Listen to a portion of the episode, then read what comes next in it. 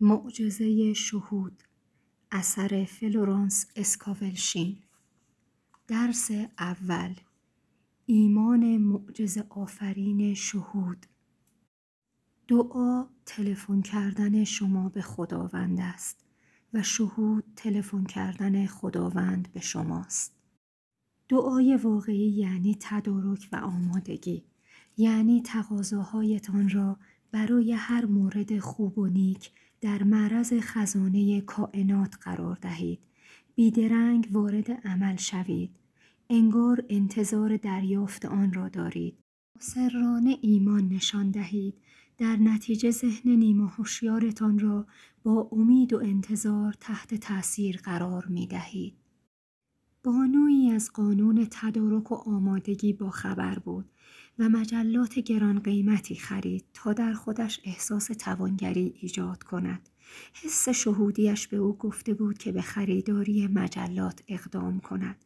یکی از روش ها برای تحریک شهود این است که پیش از خواب بگویید صبح می‌دانم چه کار کنم. پیش از اینکه شروع به استدلال کنید نظرات و ایده ها آشکار خواهند شد.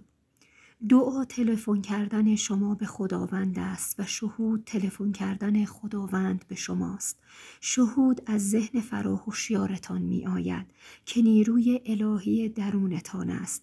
فراهوشیاری قدرتی است بدون جهت. هرچه را در عمق وجود احساس کنید یا با احساس بگویید تحت تاثیر ناخودآگاه یا ذهن نیمه هوشیارتان قرار می گیرد و با جزئیات بسیار مفصل اجرا می شود. این روح شماست و باید احیا شود.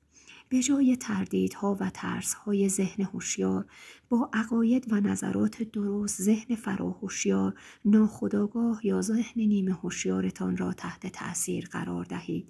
این کار را با تکرار مداوم این عبارت تأکیدی انجام دهید. آرام باش و قدرت درونم را نظاره کن. وقتی شهود را دنبال می کنید اغلب به دنبال چیزی می روید و چیزی دیگر می یابید. آنچه باید بدانید از منشأ فراهوشیاری روی شهود فرا خواهد رسید کاملا آرام شوید و عبارتهای تأکیدی را ایجاد کنید. نیازی به رنجیدن، مقاومت، ترس، نگرانی، شکلهای گوناگون نزا و نظایر آن نیست. وقتی که از آن خشمگین و رنجیده اید، خواهد شد. خاموش باشید و وقارتان را حفظ کنید. قدرت درون تان را انجام خواهد داد. خشم و رنجش موجب تار دیدن و اغلب ندیدنتان می شوند همچنین نمی‌گذارند رهنمودهای شهودتان را دنبال کنید. فرض کنید دوستی را در خیابان می بینید و با اشتیاق می گویید چه روز خوبی مگر نه؟ پاسخ می دهد همین طور است اما خسته به نظر می رسی آنگاه در حالی که نخستین حرکت تصنعیتان را نشان می دهید با احساس تمام می گویید آه به هیچ وجه. هیچ وقت این همه سرحال و آسوده نبودم. او پاسخ می دهد بسیار خوب. شاید به این دلیل جالب به نظر نمی رسی که کلاه نازیبایی بر سر داری. سرشار از رنجش می شوید. با عجله به سوی خانه می روید تا در آینه ببینید کلاهتان چه اشکالی دارد. رنجیده اید زیرا دیدگاهتان موجب چنین حسی شده است. از این اتفاق این حرف آمیانه در می آید. آه گردنم گرفت. اکنون آماده اید سرماخوردگی یا حتی موردی بدتر را نیز بپذیرید. بیدرنگ قانون بخشودن را به کار ببرید. برای دوستتان مهر و خیر و برکت بفرستید و بگویید آه ای قدرت والا فرصتی دیگر به من عطا کن. این بار دیگر جدال نخواهم کرد. بدون مقاومت پر مهر و مهربان خواهم بود. اکنون گرفتگی و بیماری های متعاقب را خونسا کرده اید. دفعه بعد وقتی دوستتان را ببینید از خیرخواهی سرشار و آماده اید که برایتان اهمیت نداشته باشد او کلاهتان را دوست دارد یا ندارد.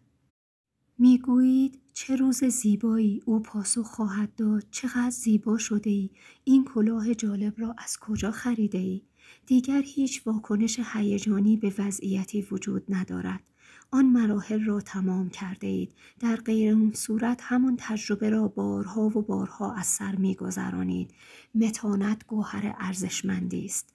بازی زندگی بازی بومرنگ است. هرچه بفرستید به خودتان باز میگردد چه نغز گفتند؟ با دیگران چنان رفتار کنید که می‌خواهید با شما رفتار کنند.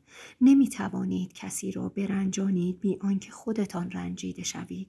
همه ما از طریق نیروی مغناطیسی اسرارآمیزی به یکدیگر مربوط هستیم. هرچه را به شکل کلام یا افکار علیه دیگری بفرستید بر خودتان اثر می‌گذارد اگر کسی خالصانه در سطح آگاهی قرار داشته باشد نتیجه اعمالش بیشتر طول می کشد.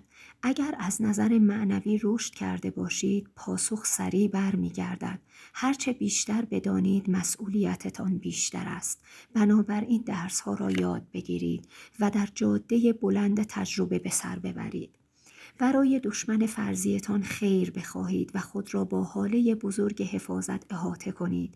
دشمنانتان فقط کسانی از خانواده خودتان هستند یعنی باورهای ناخودآگاه یا ذهن نیمه هوشیار. اگر از وضعیتی بیزاری و رنجیده خاطر آن را به خود زنجیر کرده اید زیرا آنچه را دوست ندارید یا از آن می ترسید به سوی خود می کشانید. وقتی کسی نسبت به شما بیعدالتی کرده است شما از خشم و رنجش لبریز می شوید. نمی توانید اون را فراموش کنید. زمان میگذرد و فردی دیگر همان کار را انجام می دهد.